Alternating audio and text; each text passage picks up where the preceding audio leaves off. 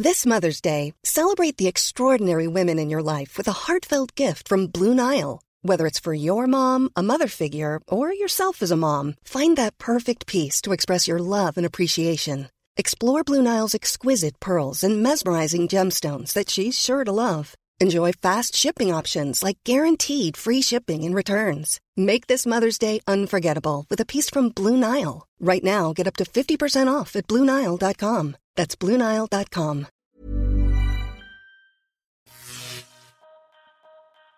Hello, my name is Stuart Miles, and welcome to the Pocket podcast. This week, Pocket Cam Bunton is here to talk about the new OnePlus Nord launch. Can a new sub £400 smartphone really be an alternative to the £1,000 flagship devices on the market that we all lost after? And I talked to Daniel Mansson, the founder of Flow, a drug free treatment for depression compromising of a brain simulation headset and an app therapy program. Sounds crazy, doesn't it? But how does the new technology work and how can it help people suffering from depression further? And Chris Hall joins us to talk about the new Renault Zoe electric car. It offers plenty of range, but for the price, but is it enough to appeal to the wider audience? But first, Cam, tell us more about OnePlus Nord.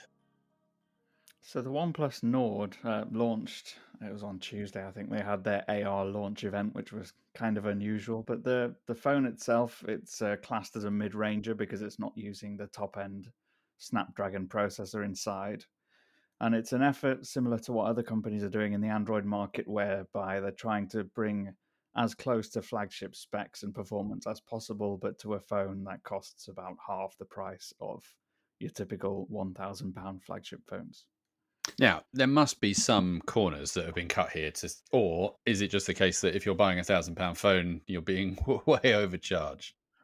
Yeah, of course. I think there's there's definitely corners that have been cut. So, for instance, on the back, you've got a quad camera system, obviously featuring four cameras, but only one of those cameras you would say is of high quality. Um, internally, the storage and the RAM is slightly slower. Uh, the processor, like we've mentioned, is a slightly lower spec processor and the build quality it's got a plastic frame rather than a full sort of aluminium durable metal frame. Okay so when's this so we've got a new it's a new phone that's there has been some corners cut but ultimately who is this aimed at? Who's who's the primary target for this? Is it, it obviously isn't those flagship people that want everything and the latest and greatest is it no, I think I think if you speak to OnePlus, I think they have a couple of different kinds of people in mind, and I think the the primary target they would say would be the younger generation. So we're no longer talking about millennials anymore because millennials are my age and in their mid thirties and got jobs and houses and families and stuff. So this is like the Gen Z, um, the young people, and that's part of the reason why they called it the Nord. Is what they tell us. It's about that focus and that drive and that true north uh, trying to stick to what their their strong values and beliefs are. And a lot of their marketing has been focused on that kind of stuff as well. So it's it's aimed at those young people basically. And and how does this compare to the standard OnePlus? I mean, why have they created a new sort of naming convention and all the other stuff rather than just going with the OnePlus eight or nine or whatever we're up to now? I mean, there's a few possible reasons why they would have gone for it. I think part of it is they want to build excitement around a phone which is essentially a mid-range phone. Um, lots of other companies are building mid-range phones right now. Even Apple re-released their iPhone SE at a similar sort of price point. Um, so they're trying to build that excitement, but there's a sense also that they're building a whole new range of products. It's not just um, it's not just one phone. It's this is the first of many Nord branded devices from the sounds of things. So it feels like this is sort of a, a good product to sort of launch that new brand name. And do you think that's going to work? Do you think they'll actually sell any? I think they'll sell a lot of these phones because there's also the, this whole segment of OnePlus fans who have maybe bought OnePlus phones five or six years ago when they used to be this cheap.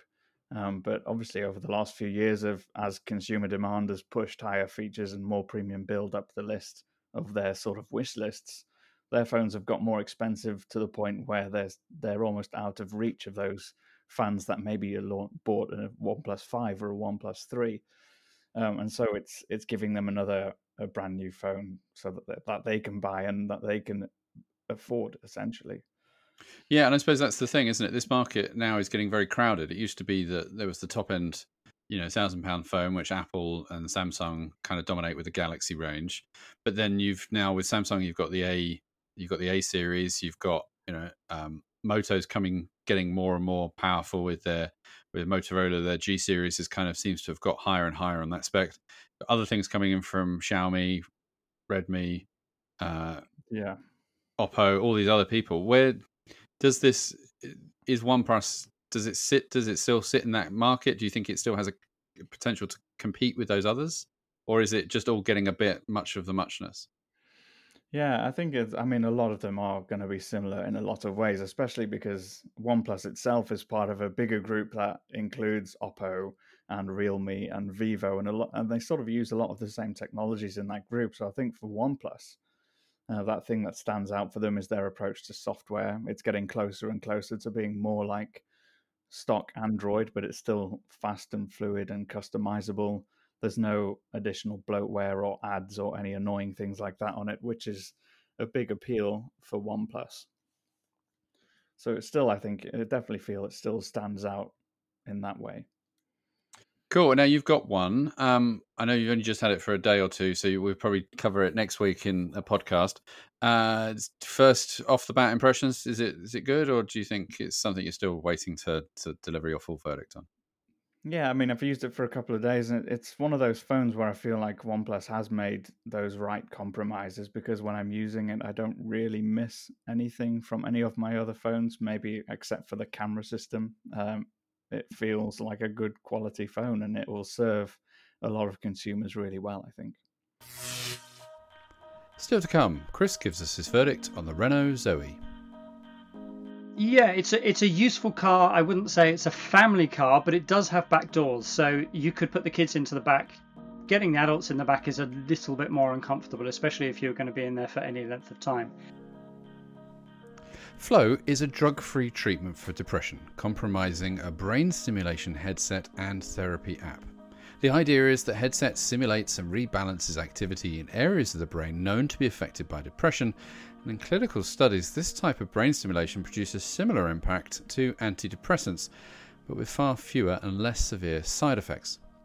I spoke to the company's founder, clinical psychologist Daniel Mansson about the £400 gadget to find out more and started by asking him just how Flow actually worked. So we have um, we have been um, on the market for about two two years, but we've been developing this product, uh, which is a treatment for uh, what we call unipolar depression or major depressive disorder. Um, we started development about four and a half years ago. Um, the treatment is a, a combination product. It's between a, um, it's a combination between a brain stimulation headset and a behavioral therapy app. Uh, it treats depression okay. by giving a weak electric current to the brain and at the same time teaching the user about how to eat better, sleep better, perform physical exercise, and how to meditate in the best way possible in order to reduce depression. So, how did you come up with with the idea? Because that doesn't sound like something you just go, "Oh yeah, that works." That's true. So, um, when I went through the psychologist program in in Sweden, uh, I did my master thesis on uh, this technology called TDCS, and this is the same technology that we are using in uh, in this. Uh, uh, you could call it a helmet or a headband or whatever you want. Um, it stands for transcranial direct current stimulation, and it turned out that um, when I did this master thesis, um, it was an up and coming technology. Um, but it turned out quite quickly that um, this is a very effective way of treating depression. Uh, there were a bunch of studies coming out, double blinded uh, RCT studies done in and published in, in very good journals. Um, so I had the idea that why don't we combine this, which is a very safe method also that you can use at home, with what we know mm-hmm. from psychology uh, being true for hundreds of years that um, that you can treat by by talking to someone and making sure that they know everything about uh, how to treat it themselves. But if you combine these, it becomes a very very strong treatment solution. So that's what we did, me and my my co-founder Eric, who's more from the computational neuroscience side. And so this doesn't involve any. You don't have to take any drugs. You don't have to get a prescription for this. It's just No. you. You. So this is a medication-free treatment, and, and that's the uh, that's one of the the many positive things about it. Uh, not that we are against the uh, medication in any way; it helps a lot of people.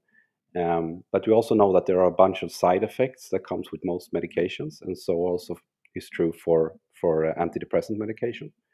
So this is a non-medication or medication-free treatment, uh, which, as I said before, combines brain stimulation with uh, psychological therapy in, in one solution. And how successful is it? it's it's very successful. Uh, if you look at the studies, you could see that um, when when we look at this specific technology and this specific that we call a protocol, meaning that we stimulate for 30 minutes a day um, for five times per week for, for two weeks and then two times per week as a kind of a maintenance phase, you could see roughly the same effect as a high dose of, of antidepressant medication. And uh, then you can add on the effect of the behavioral therapy program that we are we are adding through the app. So it's a, I would say it's a very uh, highly effective method. Um, we have internal data now um, that we have not gone public with yet, actually, but I can tell you now that um, this data suggests that uh, 81% get some kind of an improvement within three weeks. Um, We also see that um, we have uh, mood, positive mood changes uh, in general, or uh, yeah, in, in general, uh, around 35% get get that. So um, we also have reduction in anxiety and and uh, and, and suicidal ideation also. Um, so it's a it's an effective method. It doesn't work for everybody, we should say, but um, it's it's a it's a nice treatment to do uh, even before medication. It seems that society as a whole is now becoming more aware of depression, and you know, there's been a lot of uh, focus from that, you know, in the last year or so. Why why do you think only now are we starting to see that this is a thing compared to to you know perhaps over a decade ago where it would just be sort of come on just get on with it kind of attitude?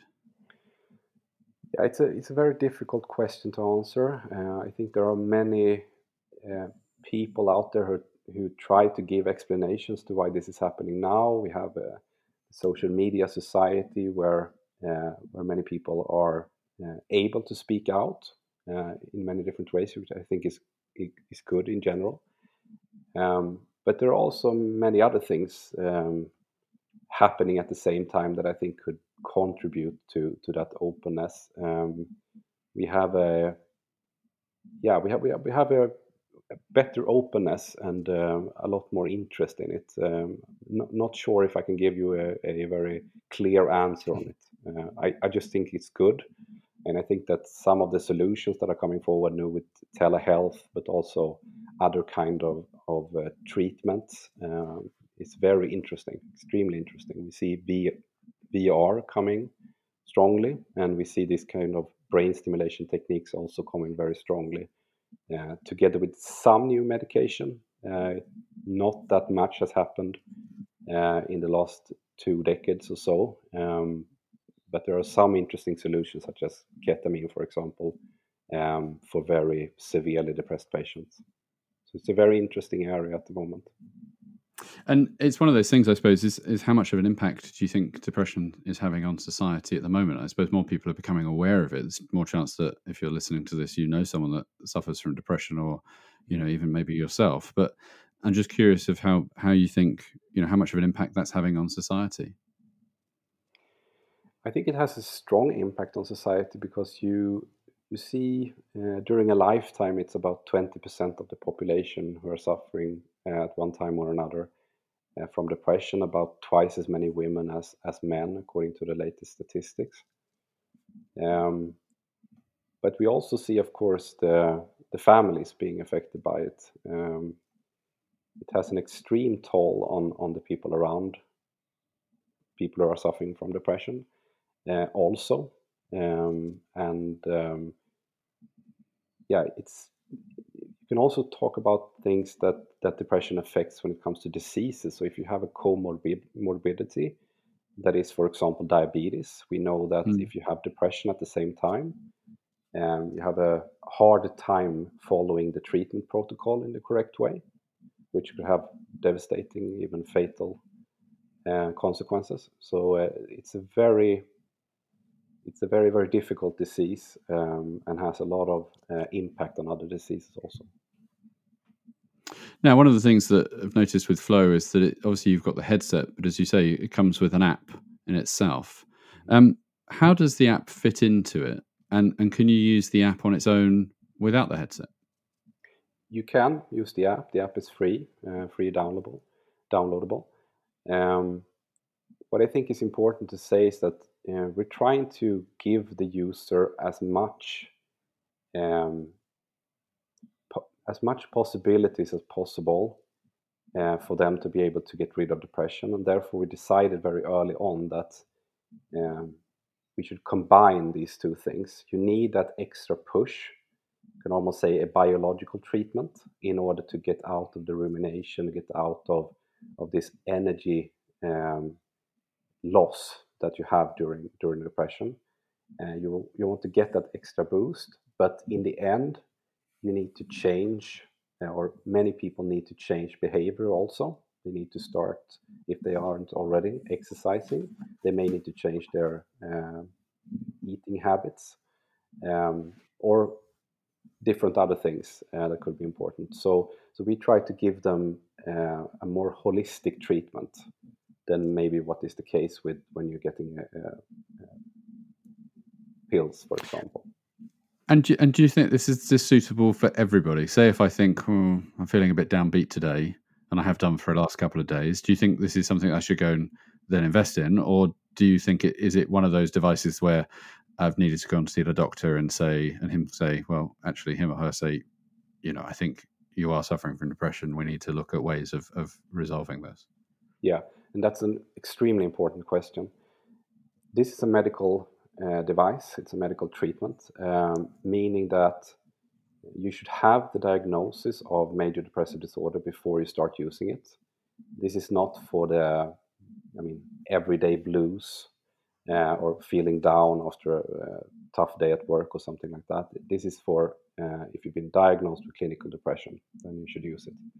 Uh, we always encourage users strongly that you should have a contact with a healthcare professional um, before you start using it um, because it is a serious disease and uh, if something were to happen it's uh, if you need to increase your other kinds of treatments uh, or go up in, in dosage of medication or something else um, then you should be able to, to do that uh, quickly. So this is an add-on treatment. It's another tool in the toolbox uh, for people suffering. Um, but it is a medical device. That's very important to say. And, and, where do you see this eventually going in the future? I mean, along you must have a you've obviously got a roadmap of, of where you want to go, and, and and how far have you come along that roadmap? Is this just the beginning, or is this kind of the finished kind of product, or?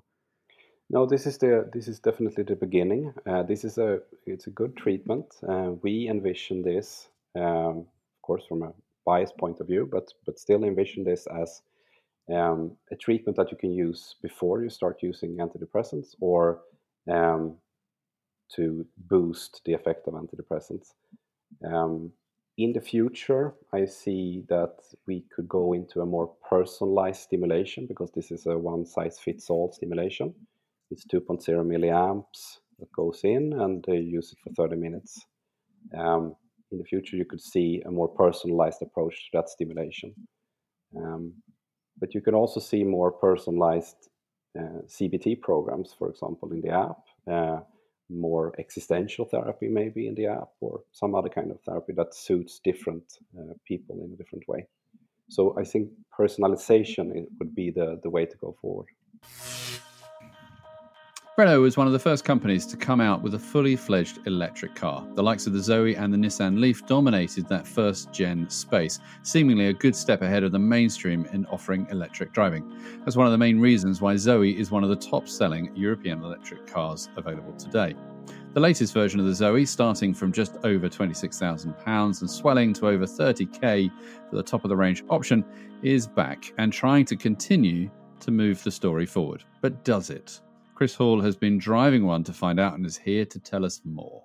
Well, where do you start with the Renault Zoe? It's sort of an icon by now because it's been around for a number of years. And the latest iteration is definitely a better looking car. It's less bubbly, it's slightly sharper, and that kind of fits the, the new generation of vehicles that were coming through. But this car is really about the battery story. And so many people say, I can't have an electric car because you just don't have the range. Mm. Well, Renault have a novel approach. Well, it's not novel, it's a good approach in the Zoe in that they're offering all of their models with exactly the same size battery, which is 52 kilowatts. And that means whether you're at the 26,000 pound end or over 30,000 end, you're still getting decent range. And just to put that into context, at the lower end, the competition has a battery life or has a range that is perhaps 100 miles shorter than this. So if you're looking at the 26,000 pound model, then you are getting good range for your money. And I, and to me personally, that's one of the most important things about buying an electric car. So yeah. to, to drive it itself, I mean, it's fun, it's nippy, it's small, it's compact, it's designed as a city car, and that's where you'll find it. Um, that means you have to make some compromises on the interior. The back seat isn't very big, but there is a sort of bias towards boot space. So the boot is fairly large. If you compare that to the Honda E, which has more cabin space and a smaller boot, you know, there's there's lots of options appearing now so that you can get what you want.